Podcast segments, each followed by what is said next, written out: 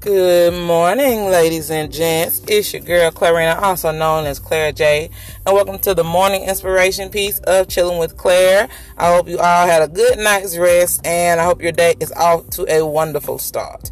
So, I just want to talk to you guys um, briefly on how do you take charge of your day. Basically, what you do in the morning or when you first wake up, whatever time that is, it sets the tone for the rest of your day. So you know how they have the saying that somebody woke up on the wrong side of the bed this morning.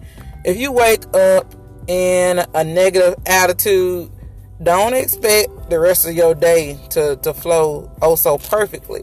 Um, because what you do in the beginning, it sets the tone for the day. So take a moment to just think about it. What do you do when you first wake up? Do you um, grab your phone? Do you pray? Do you meditate? Do you exercise or or or whatever? What is it that you do before you do your normal, you know, go to the bathroom, take a shower, brush your teeth, wash your face, things like that. So think about what you do that sets the tone to your day.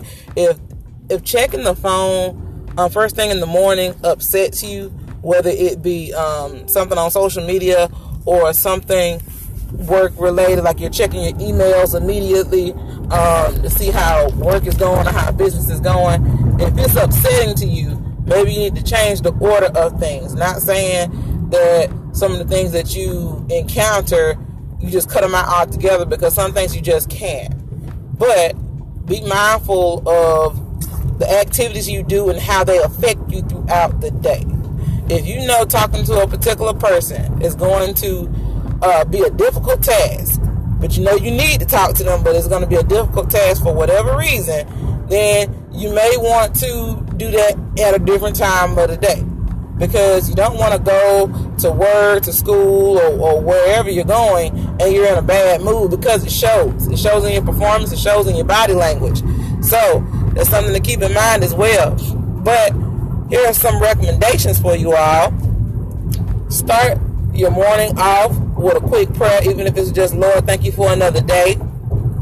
Put a song in your heart, listen to some type of music that gets you going or that relaxes you.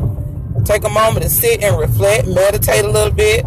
And of course, with these things, you control how long you do them. So I'm not going to say pray for 35 minutes or meditate for 20 minutes to, to 45 minutes or anything like that. You cater that to you. You know, get you something good to eat, get you something good to drink, you know.